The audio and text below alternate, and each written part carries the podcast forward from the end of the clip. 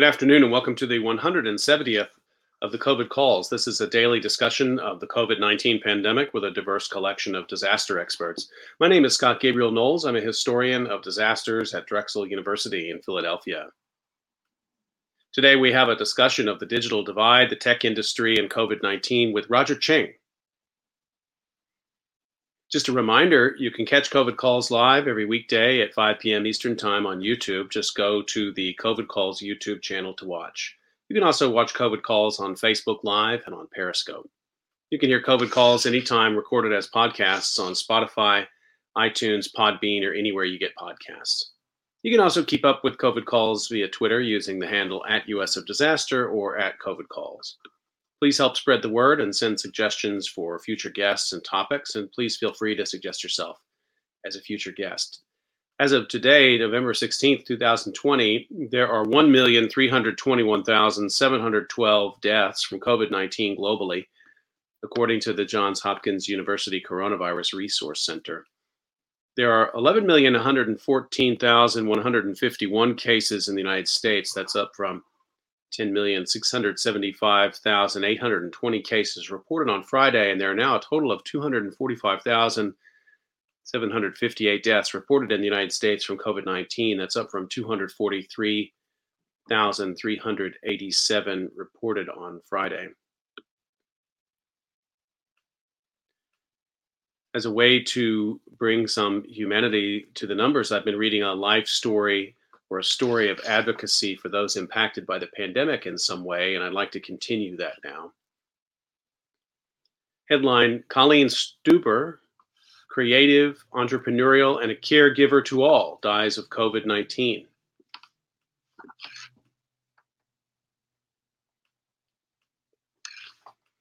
This obituary appeared August seventh and was written by Mora McDonald and appeared in the Seattle Times. Handmade beaded jewelry, barbecue-flavored meatloaf, knitted baby blankets, and bureka pastries. These were just some of the ways in which Colleen Stuber showed her love for family and friends. Throughout her life, she loved to take care of people and to share whatever she had. She was a server by nature, said her daughter, Sonia Garmanian, always ready to lend a helping hand to anyone in need. A lifelong resident of the Seattle area, Stuber was born Colleen Kola-Almo in Bremerton and graduated from Bremerton High School. At the time of her April twenty-first death from the novel coronavirus at age eighty-one, she was a resident of the Peters Creek Retirement and Assisted Living Community in Redmond. Stuber had lived there for seven years and, her daughter said, adored the staff and residents, considering them her second family.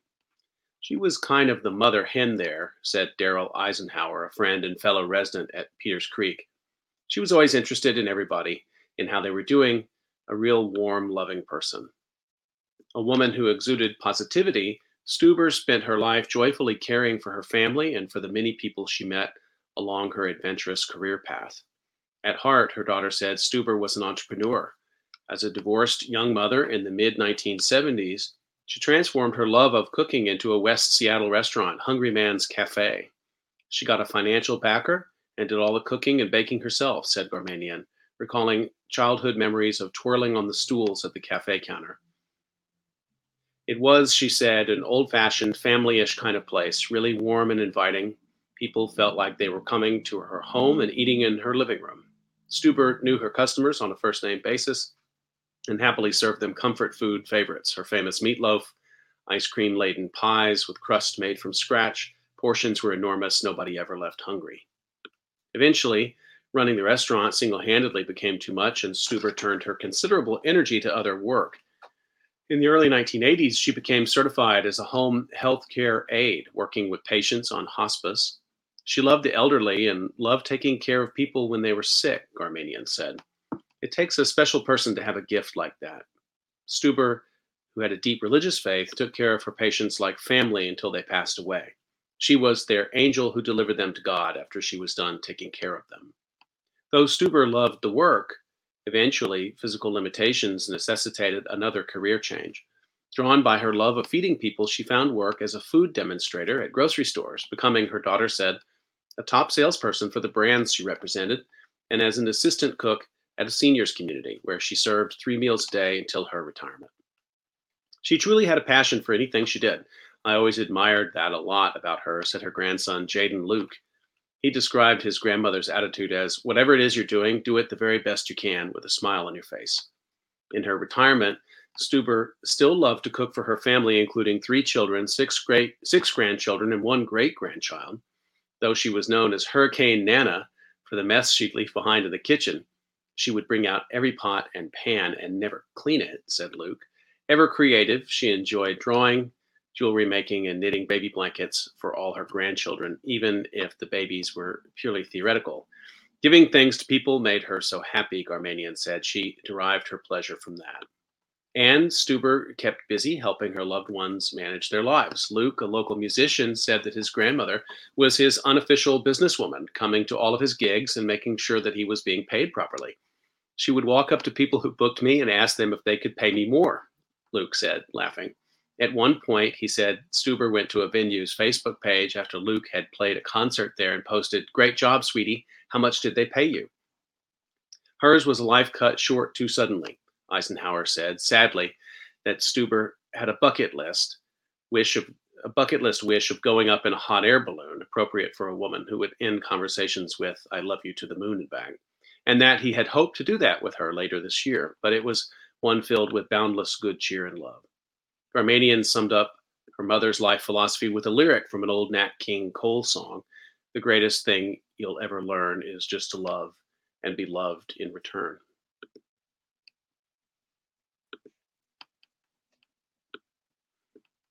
Okay, let's turn to our conversation today. Very excited to have Roger Cheng here today. And Roger is the executive editor and head of C net News, where he manages everything from daily breaking stories to larger investigative packages. Prior to this, he was on the telecommunications beat and wrote for Dow Jones Newswires and the Wall Street Journal for nearly a decade. Roger, thank you so much for coming on COVID Calls today. Thanks for having me. So I'd like to start the way I usually do, just to find out where you're calling in from and how the pandemic is looking there today. Uh, I'm calling in from Great Neck uh, in Long Island. It's a suburb right outside of Queens. Uh, things are okay, although I, I couldn't honestly say what it's like outside since I haven't actually been outside today. That's, I, I rarely spend too much time out there.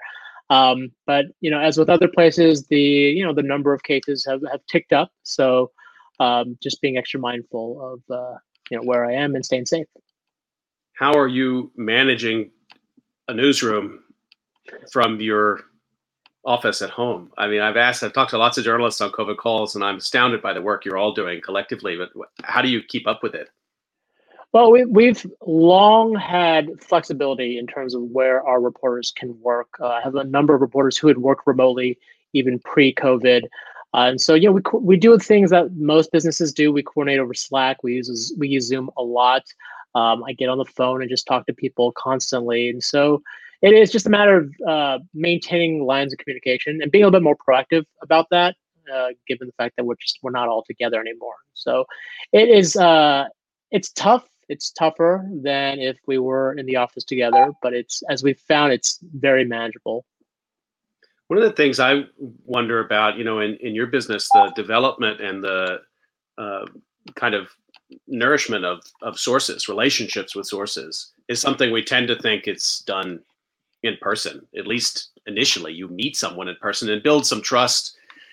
Uh, I don't want you to give away all your trade secrets, but I am curious, like, how do, how do you manage to do that in the Zoom format? It's a little bit tougher. Uh, Being the role that I am, I, I tend to interact a lot more, a lot more with my reporters than with sources. I, I obviously have the sources that I've built up over the last two decades, and so these are folks I still talk to on a regular basis. But uh, you're right; it's a challenge uh, meeting new people, establishing relationships. Uh, you know, my I've built my career, and a lot of my more senior reporters have built their careers on being able to form these relationships. Uh, usually in person, essentially charming a lot of these folks to, to kind of help you out down the line. And so not being able to do that is, is a little bit tough, not being able to grab a drink with someone or breakfast with someone and have a ca- casual conversation. Uh, everything has to be very proactive, right? There's very very little that's spontaneous. You can't run into someone, or you can't have a quick a quick chat with someone anymore. It has to be something you put in your calendar with a Zoom link. Uh, it's all very formal now. And that that takes away from some of that uh, the kind of schmoozing element that's required for the reporting gig. But the thing of it is, we've evolved just like everyone else has. You know, we, we interact a lot more on Slack, a lot more on email. Uh, things are things aren't so reliant on human-human, face-to-face uh, communication all the time now. I was lucky enough to have Blair Levin on to talk about the digital divide a few weeks ago, and I'm really excited to have this conversation in in the context of that one. I'm going to ask you a question that I asked Blair, which was just at the sort of broadest level.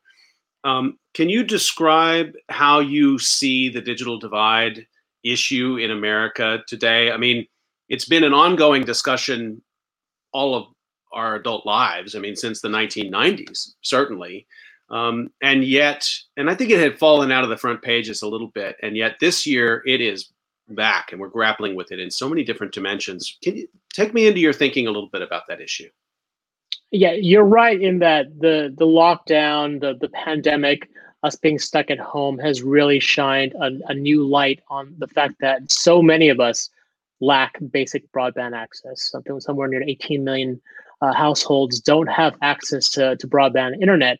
Uh, and and I would say that it's it's basically shined a light on a problem that's been there for a long time, but it's it's gotten worse. Um, and, and the fact that we do have a digital divide, it's made that gap between the haves and have-nots much, much wider. If you have access to broadband, if you have a career that's built around uh, digital information, you're probably doing pretty well, if not better than before. For a lot of folks who don't have, who, who live in areas that don't have broadband access, who don't have those opportunities, you're probably a lot worse off. Um, so it's, to me, it's it's shining a light on the problem, the fact that this is a huge problem and it's gotten worse, and it's really widened that gap. The, I guess there's a few different angles on it I want to kind of explore with you. One, I, let's start with the corporate side of things. How have the service providers risen or not risen to the challenge in the midst of the pandemic? It was some government encouragement, I think, but I don't know much about that in terms of dollars and cents. And I know for a little while uh, in Philadelphia, for example, um, you know, Comcast was making some limited amount of broadband access available at, at lower costs. Uh, I don't actually know how that how that ended up. Um, how are they doing? Well, so initially, they uh, the, the broadband providers actually did a pretty good job of keeping people connected. And this was part of the F C C's Keep America Connected pledge. So this is a pledge that basically all I S Ps around the country agreed to, which was that they weren't going to penalize or cut service off to anyone who uh, couldn't afford to pay their bills because of the lockdown, because people weren't working, they, they couldn't pay their bills. If you could prove that you were affected from the lockdown, Uh, you can keep your service.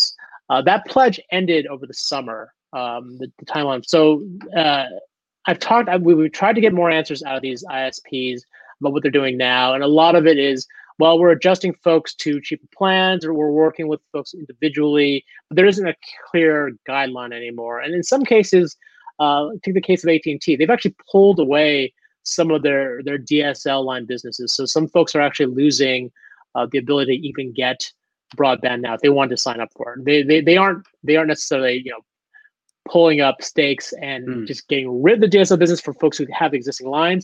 But if you were looking to sign up for new service, uh, you had one less option in a lot of different areas. Mm. And so the uh, take us through like now versus the beginning of the pandemic. Do you actually think that the the digital divide has grown greater than throughout this this time period? I, I think the in terms of the sheer numbers, that's really unclear whether or not there, there are more folks who are disconnected. Uh, it, it probably is roughly the same. I think the my issue is that if you didn't have broadband before all this, your life is markedly worse now than it was pre pre-COVID. And so the opportunities, whatever opportunities you had pre-COVID, really kind of vanished because you didn't have access to broadband. So let's go a little bit further with that, like sticking with the business side. I, I wonder about small businesses that have had to somehow adapt their business online. Can you, what are you seeing as in terms of trends there? Are small businesses able to make that kind of adjustment?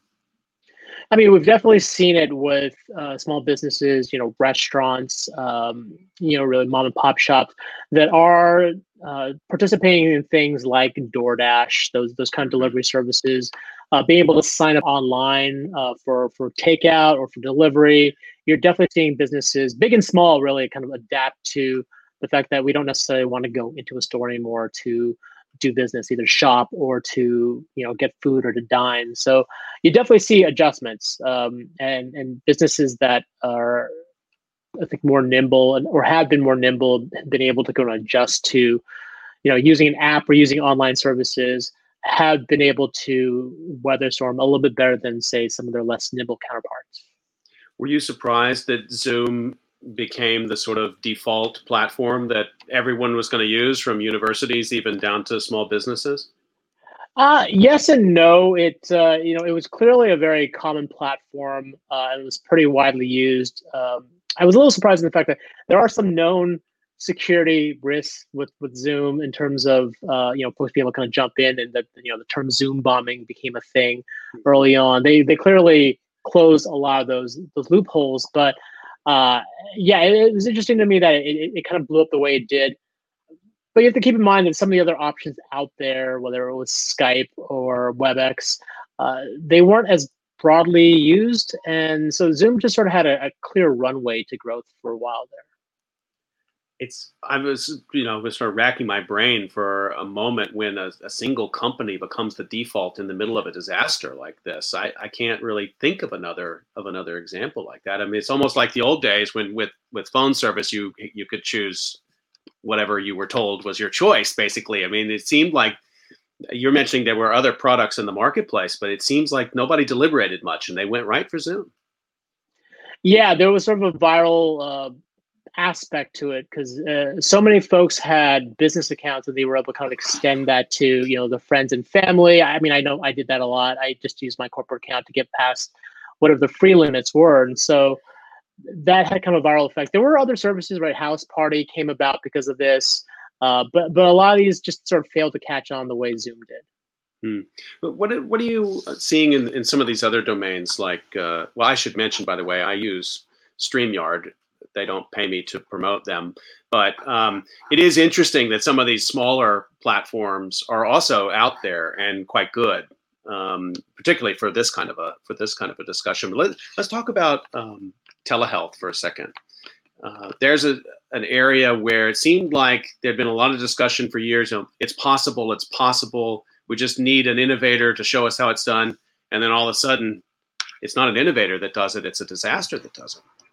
Yeah, that's exactly it. Uh, you know, I've talked with doctors and uh, healthcare providers for a long time who have said that, yes, this is this is very doable. We could do this. Unfortunately, it's it's sort of the lack of momentum. It's a momentum issue. When you are set in your ways of doing things, and for the healthcare industry, it's, you know, going into the office, making your appointment. Uh, when when a whole business model is built around that, it is difficult to change things. You you do have to often throw in, as terrible as it sounds, something like this pandemic, a disaster that basically kickstarts a different way of thinking. Uh, and yeah, when social distancing became the priority, well, that forced a lot of these healthcare providers, these doctors' offices, to start rethinking how they deliver care. Uh, and, you know, there were, I, I for years, I had uh, written about or talked to folks who had, uh, you know, telemedicine apps, um, being able to do a checkup remotely via an app. Tons of these startups trying these, try, trying the, trying and failing really to put these out there and make this a broader thing. And I know these services are kind of out there, but they're just, folks aren't even aware of it. And I think the the fact that this social distancing, the, the pandemic sort of hit, and we were all forced to rethink how we want these services delivered to us, that really kind of was the big catalyst for really bringing telehealth to the forefront. What do you think were the the holdups for that? It was that. Uh, on the patient side, just not enough patients really um, thought that's the way you see the doctor? Or was it on the other side in terms of investment of the infrastructure for the medical practice to be able to actually do? I'm sh- assuming there's um, some pretty significant investment. It's not just setting up a, a laptop. There's a lot of back end, I'm sure, cameras and various other things that have to be purchased and learned and, and maintained. Absolutely. It's pretty much a new brand, a business model, right? And in, in terms of insurance, how do you bill for it? There are a lot of considerations. Uh, I, I would say it's, it's a little bit of both sides. Uh, you know, like I said, for, for doctors and for the healthcare industry, there was a lack of a catalyst to drive that change. When you're set in your ways, set in your business model, it is hard to make those changes. And and sort of on the consumer or the patient front, uh, yeah, it's not, uh, I like, even personally, I would prefer to have a doctor see me in person to examine me and, and give me sort of a, a full rundown of my, my health. Uh, that's obviously a lot less desirable now, but uh, you know, pre-COVID, that was, I don't know if I necessarily would have wanted uh, you know, remote diagnosis, remote health diagnostics. Um, now it's it's definitely a lot more of an appealing uh, appealing factor. So yeah. Mm-hmm. And the elephant in the room with all this is education. So what are you what are you thinking now? You've seen you saw the spring go remote for colleges, universities, and, and K through twelve, but not many K through twelve were not able to make that transition.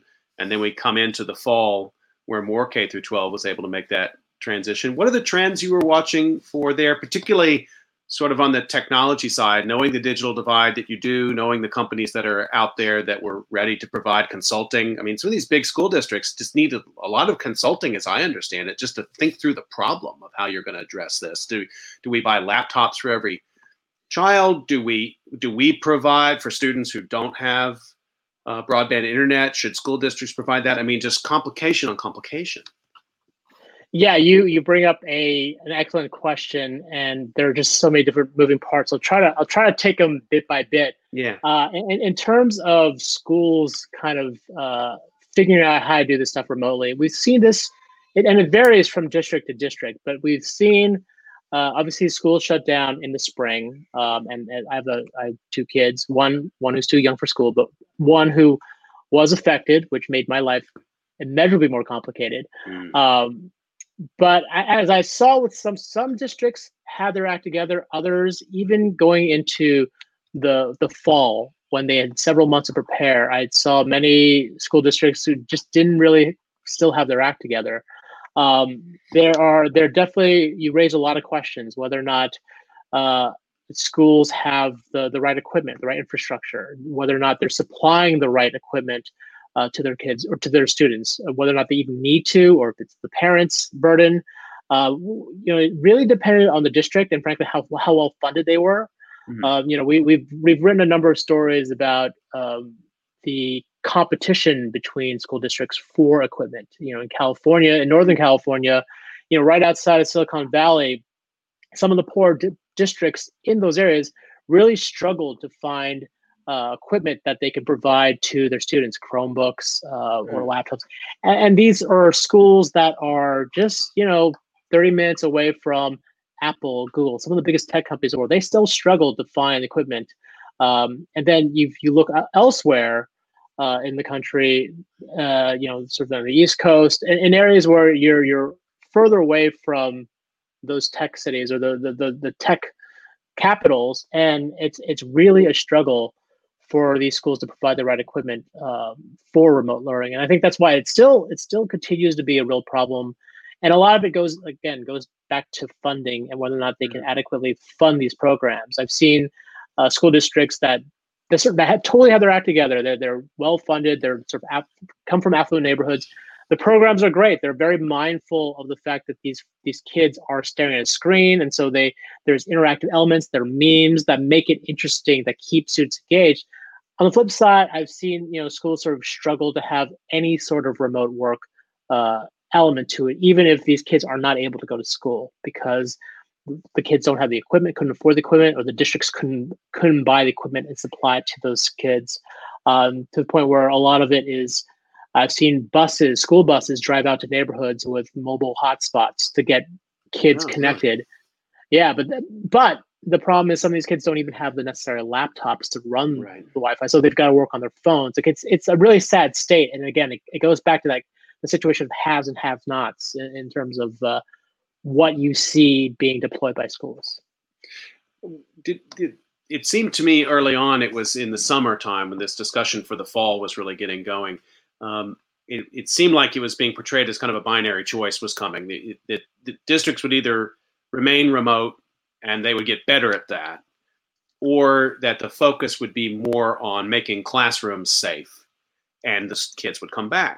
And what I'm seeing, and you know this much better than I do, and I'm sort of curious to get your take on this, is actually the ones that is truly hybrid. We're seeing every type of hybridity, and that students who are actually going back into classrooms, even in states where they sort of drew a hard line, like the students are coming back, they're still having to provide, the teachers are having to do hybrid lessons, some amount of time for students who are there physically, some amount of time for students who are who are distant, and then the sort of pass between, you know, students who may start in one and end in another domain. So if a district wanted to get away from this digital divide problem and say, hey, we're just going back to school, they've still had to confront it, it seems like.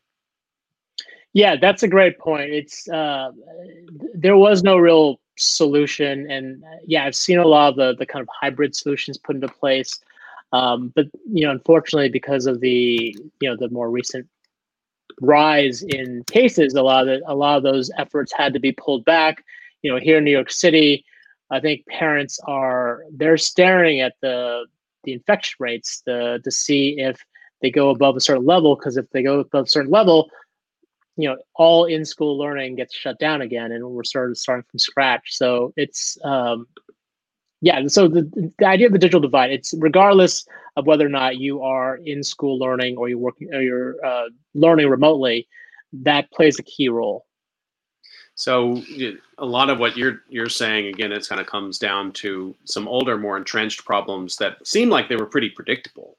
If it was a, a big city school district that had funding issues, you could have predicted they were not going to be able to make this this adjustment quickly.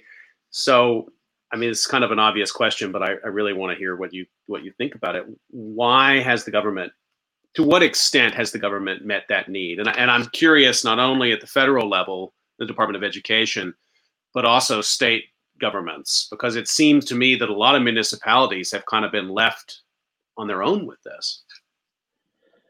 Yeah, that is, uh, it's an excellent question. And it's, it's, it's really complicated. It's why we haven't really gotten a good solution, I think, is uh, it, it's not necessarily the most, I guess, um, a- attractive political issue. Um, you know, there, there, there are obviously a lot more higher profile uh, issues being bandied about, whether it's racial justice or gun control, climate change, um, broadband access.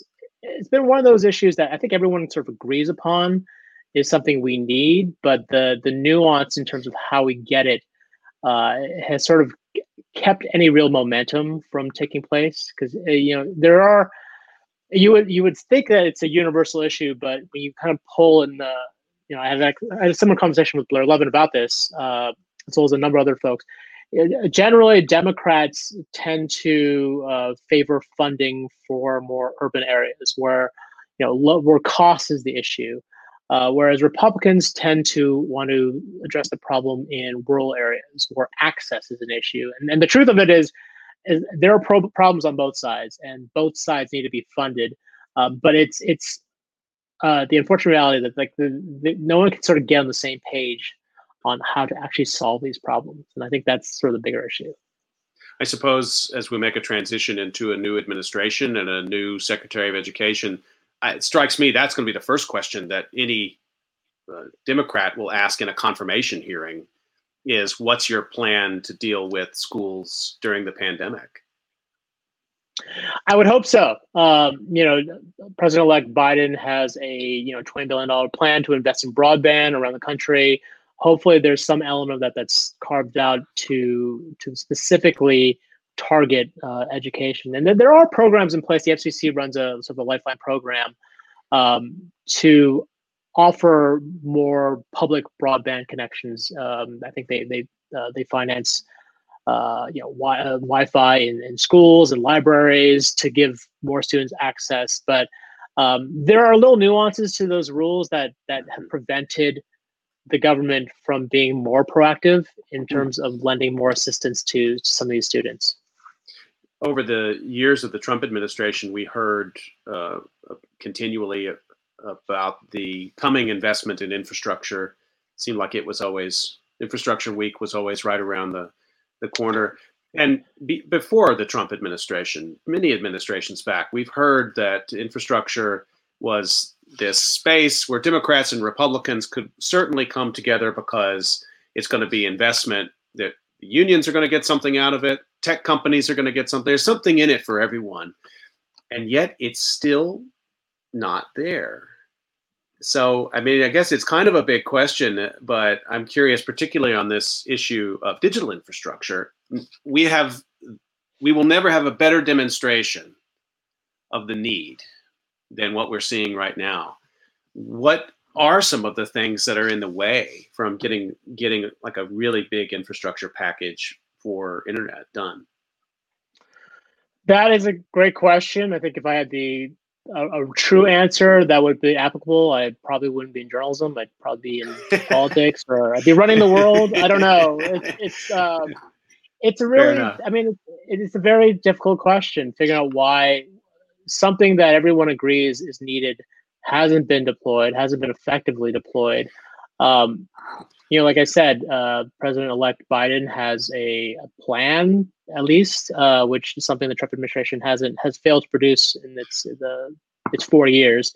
Um, so that's encouraging. Um, we'll see how that that works and how it survives through through Congress. Um, a lot of that's going to depend on whether or not I think the Democrats have control over the Senate, um, and and how far he can go with that. And so uh, it, that's a step in the right direction. Like having having funding is one thing, but there are real sort of, uh, logistical problems, right? In the rural in rural America, where uh, internet or broadband access is difficult to come by, you know, a lot of it it comes down to uh, just difficulties laying down the lines necessary to mm-hmm. offer internet access, right? I think it's a little bit easier in urban areas where the internet infrastructure is already in place. Cost is just the real factor, right? But you know, in uh, you know, the Appalachians, the in, in Iowa, we had we had a reporter go out to Iowa uh, to sort of look at the issues there, and you know, a lot of it is frankly a lot of it's bureaucratic. There are uh, there's there's a national map that sort of details where there isn't. where there is or isn't broadband access. And that map has been widely panned by pretty much everyone about uh, for being inaccurate, to the point where, you know, if one house has broadband access, that map shows that that entire city or the district or area around it also has broadband access, which may not be true. And so that uh, that that inaccurate information, the inaccurate, like, we don't even know where the problem is, I think is the, um, it's sort of a bigger dilemma.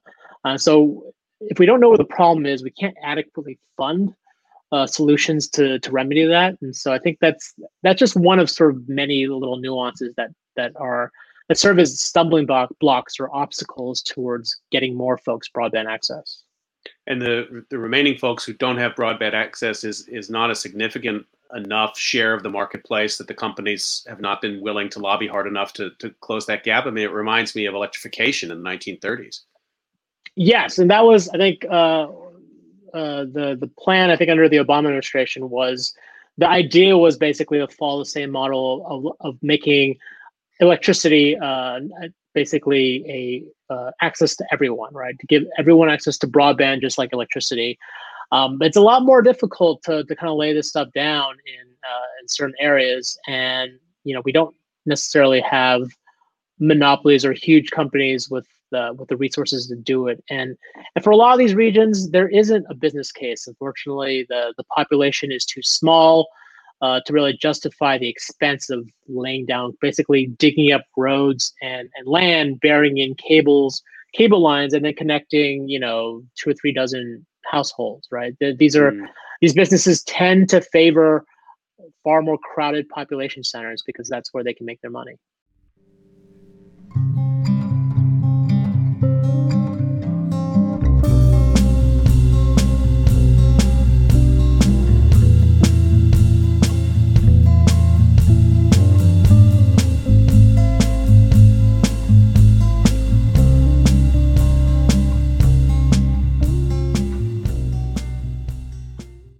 I want to remind everybody you're listening to COVID Calls, and I'm talking to Roger Cheng today about the digital divide and about technology and the pandemic. Roger, just to stay with this infrastructure issue for a second, you had a story up about uh, five G.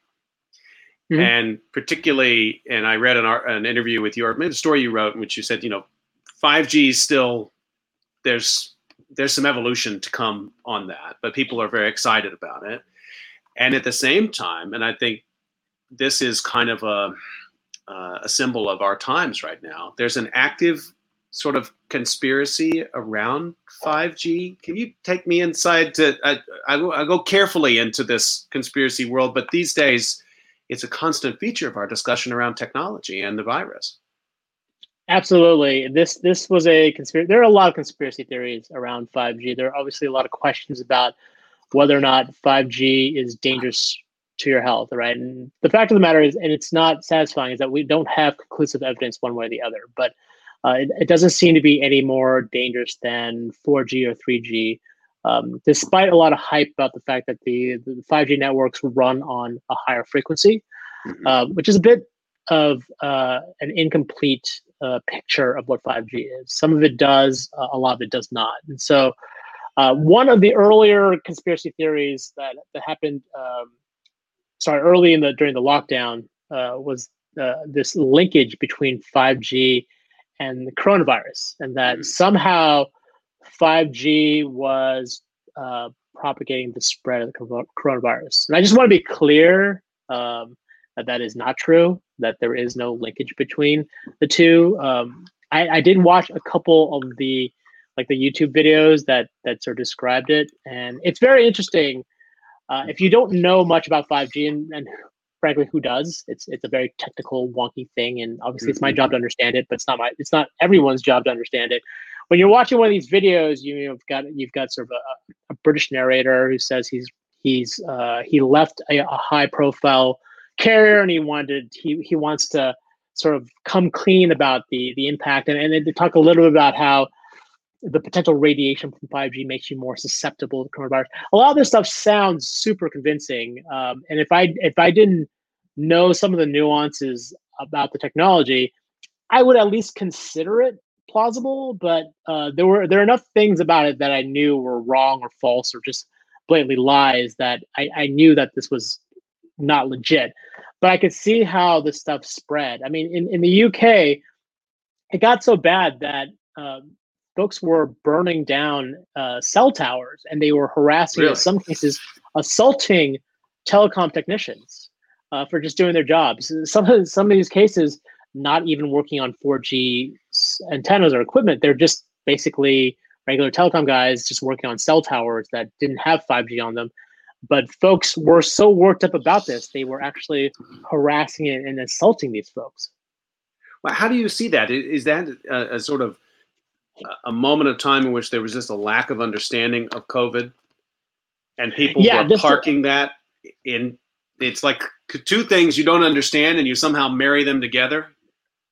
That's exactly it. I think early on, this this happened early on. We don't see a lot of it now, but uh, early on in the pandemic, this was really March, April, May.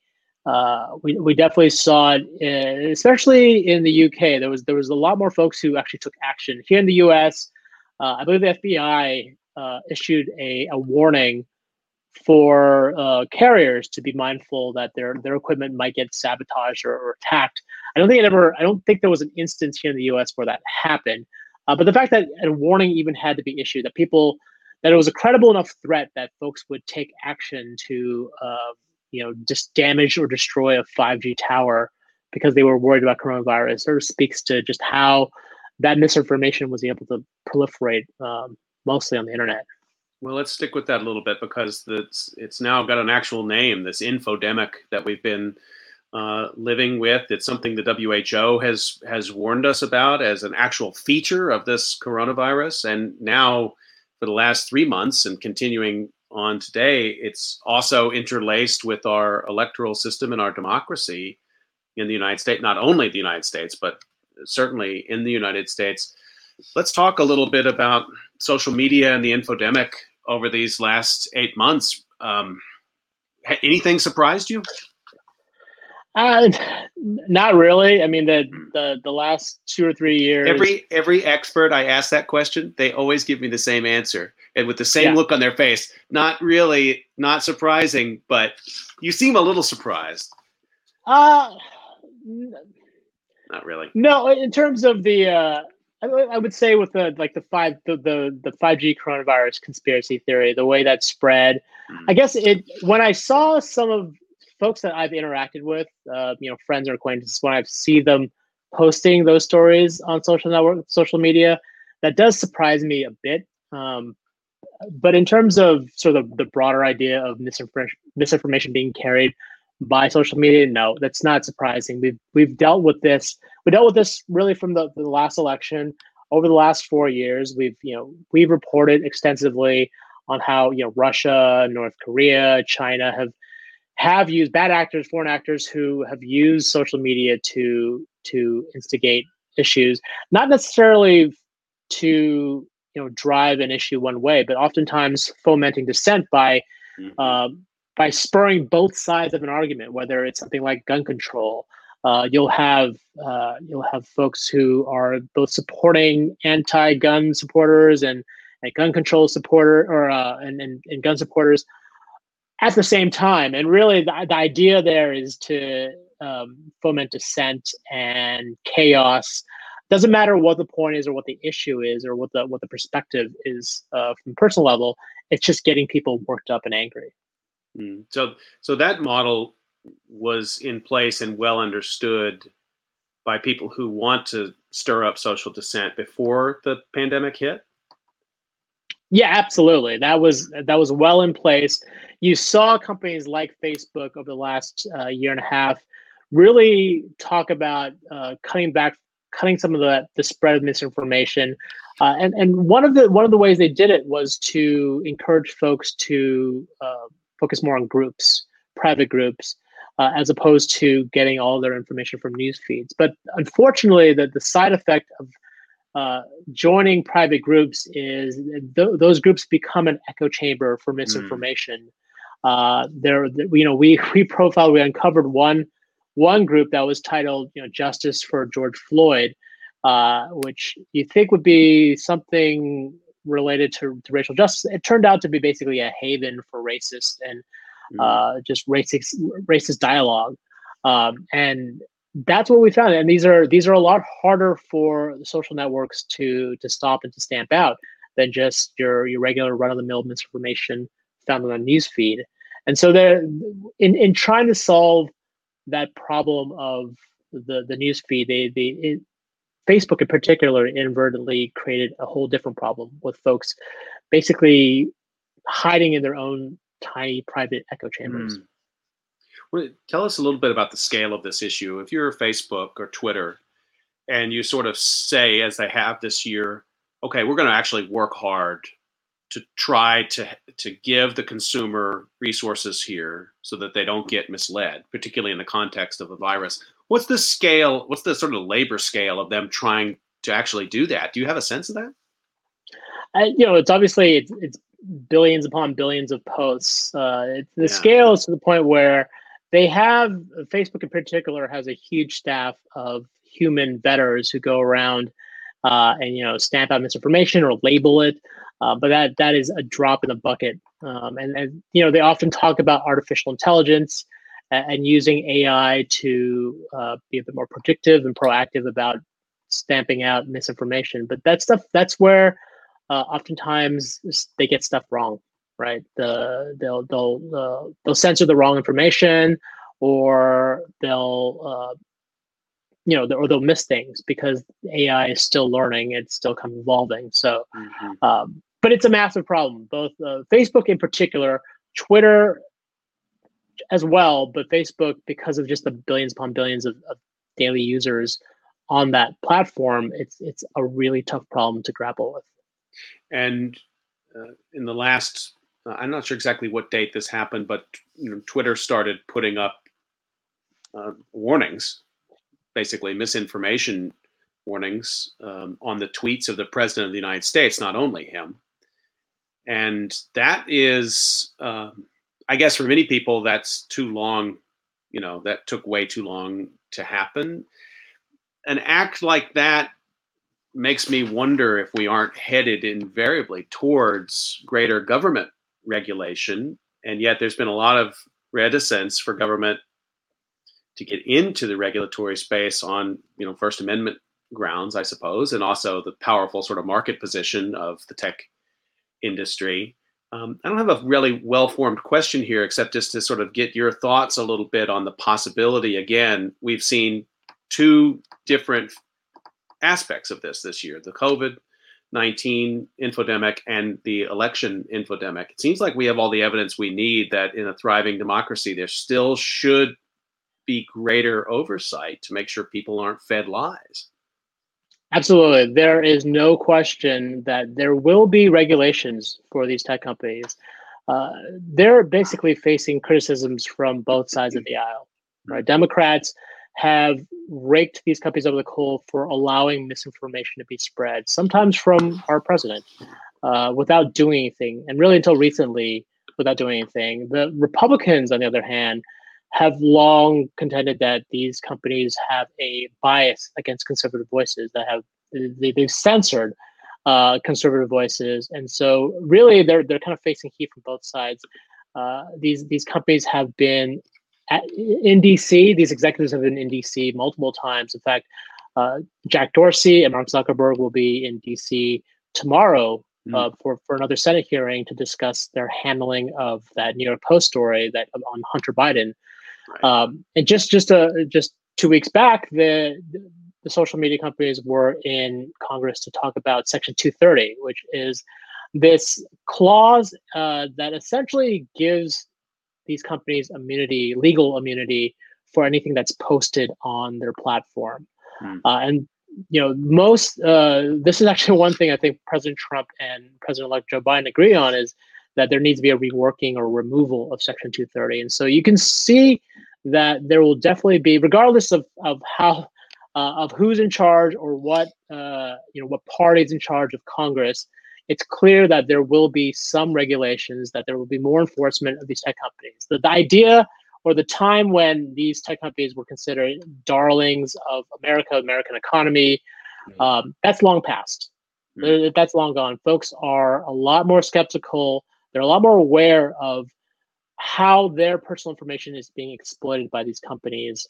And so you'll you'll start to see more regulations. We saw it with the E U already. Uh, we saw it in California with, with some of the privacy regulations put in place there. But I think from a national level, we'll see more regulations. The real question is just how, how much teeth will be behind these regulations, because these companies are, are very smart. They've uh, they basically have, you know, they've thrown up the white flag. They know regulations coming. So they want to have a hand in crafting that regulation. Um, and As we've seen over the last couple of years, these companies are a lot more savvy about their businesses than Congress is. So it, it'll be very interesting to see mm-hmm. how the regulation's crafted and whether or not it's done in a way that still somehow benefits the tech companies. Something really interesting in the way you framed that, too, is that it seems like it's still sort of personal privacy issues that legislators are reacting to. Uh, you know, where, so my sense would be, we have all the evidence we need in this last nine months that social media is tremendous, can be a tremendous resource to society, particularly a social resource, like truly what it was meant to be, like a social resource in a time in which we're all distant, but also a really dangerous um, source of spreading conspiracy that has real life and death impacts in the public health space. That would be sort of my case. But you think that sort of the personal, the privacy issue is is still the, the live, the most live wire in terms of forming regulatory, a new regulatory environment? I, I think it's, there'll be multiple tracks. I think mm. the, the privacy aspect will be a big one. Uh, that I think that was already on the table. I think when right. California passed its laws, that sort of got the ball rolling for a, a broader national discussion on that. But uh, you're right, to the point where there will be a discussion about how content is regulated or controlled on these platforms. The discussion about Section two thirty, something will likely be done about that, and that'll have a huge impact on what kind of content is posted and, and how much control and how much uh, liability these companies have for the content, for the misinformation that gets posted on these sites.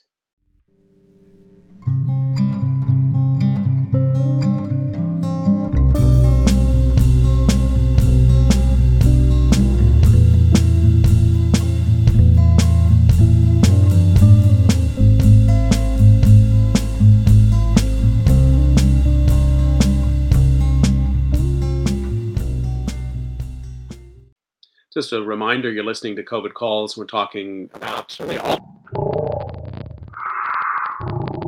technology, social media, digital divide today with Roger Cheng.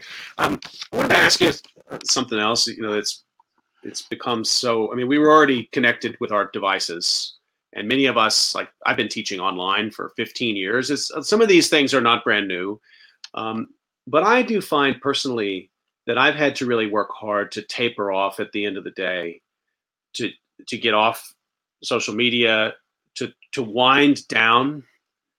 And I wouldn't go so far as to call it digital addiction, but I know this is something that's really been out there. I mean, people are, just because of our work, we are in front of the screens, we're in front of our devices, we're connected now much more than um, we were even previously. Um, and it's something that I myself and friends and family have talked about, you know, like, how do you just draw those boundaries and barriers? You're seeing that out there in the society more generally, and that term addiction is a, is a strong one in this context. But I mean, people suffering personal health effects from being online too much in the pandemic? I would say that addiction is actually, it's probably not a, too strong a word. I think for a lot of folks that mm.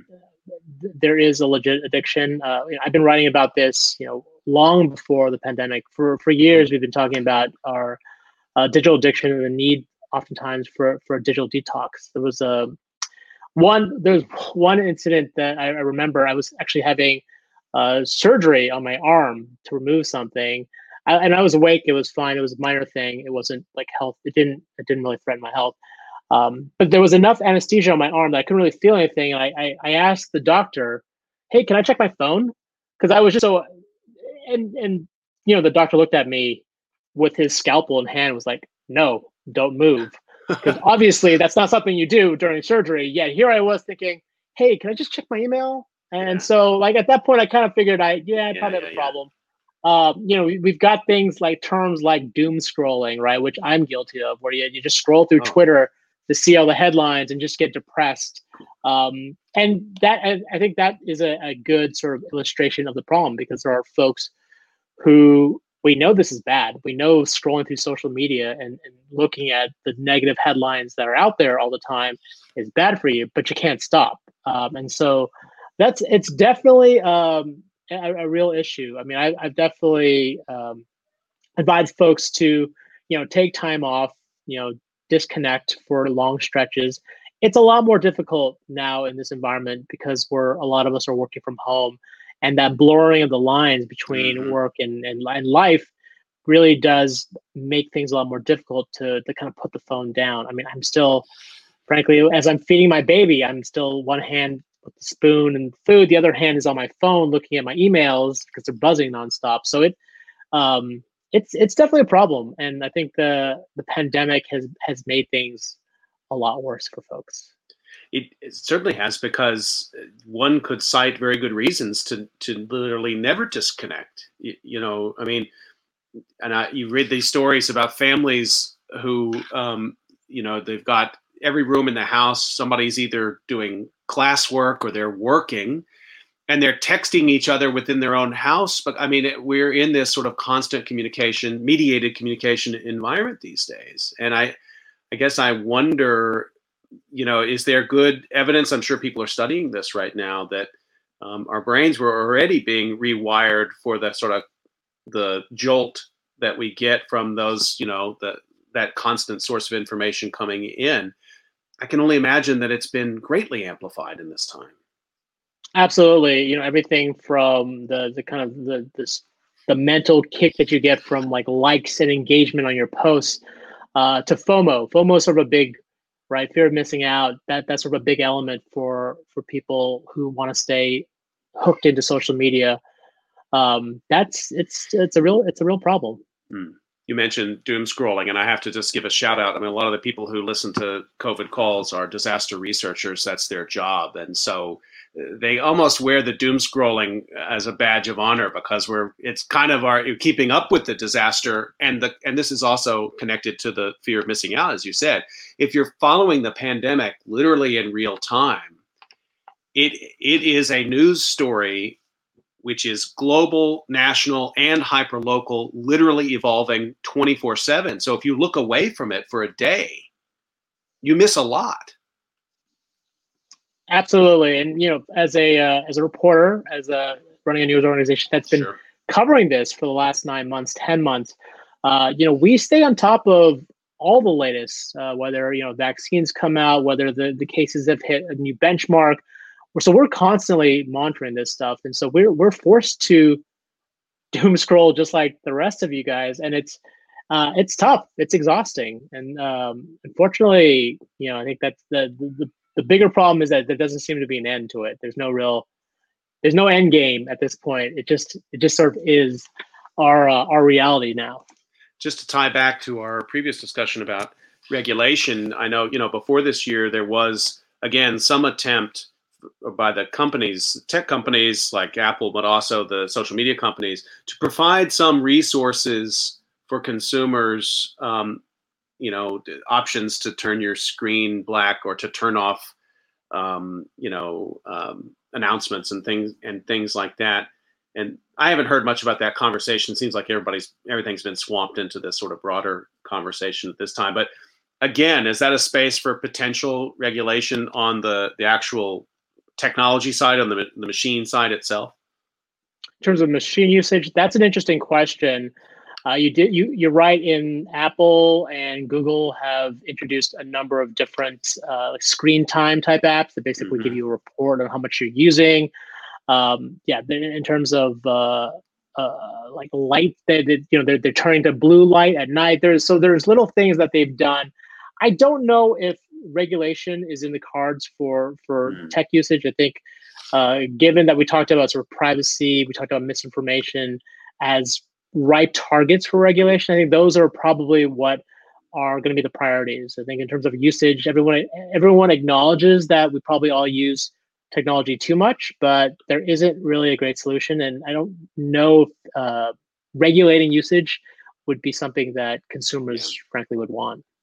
So, well, and sometimes when those, and I get those announcements, your screen time of this week, your first time I ever saw that, I, my reaction was, oh, I'm, I'm working harder. Good. And then I realized like, that's not, it's not actually telling me this is a good thing. Or it tells you in a neutral way. I mean, you interpret it however you, however you want to. Your employer might be happy that your screen time has gone up in a week. Um, we're almost up on time, Roger. I want to get one little last question in for you so we don't end on the doom scroll. And this is also a time, um, I talked on Friday um, with one of the founders of the uh, Viral Art Project. This is a time of tremendous uh, creativity. And there's even been sort of uh, internet sensations. That's not a new thing, but like pandemic-oriented internet sensations have popped up in this moment. Do you think the the marketplace is reacting to that? Are we going to see, is this, we're going to see even new platforms, more exciting platforms emerge out of this that allow people to take creativity into their own hands? Uh, that's a great question. And I think for a lot of folks who have been bottled up or stuck in their homes with very little to do, um, that oftentimes is a, a recipe for new creative ways of expression. I think platforms like TikTok are a prime example of where some of that creativity, where, where it's manifesting. Uh, you're seeing people kind of go viral. And then you see a confluence of uh, creative expression, but also politics, right? Uh, mm-hmm. You know, TikTok, um, you know, these K-pop stands have used TikTok to uh, to sort of drive uh, news cycles when it comes to election, whether it's, you know, uh, overinflating the number of folks at a Trump rally. Uh, You know, that that I think it's it's taken it's taken a completely different form, and you're right. I think it is a, a reaction to what's going on with the election, what's going on with the pandemic, um, and it's sort of a, a sort of statement of our times.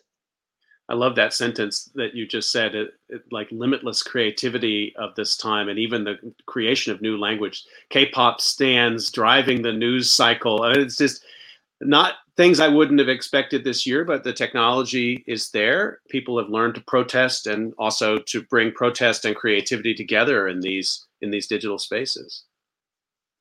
Exactly. It's a it's a fascinating time to be alive. Yeah, for sure. Well, Roger Cheng, I, I want to thank you so much for your time on COVID Calls today, and we'll keep up with your writing on C net News. And um, thanks for all the work you do, keeping us, you know, apprised of all of these of all of these changes with a change of administration.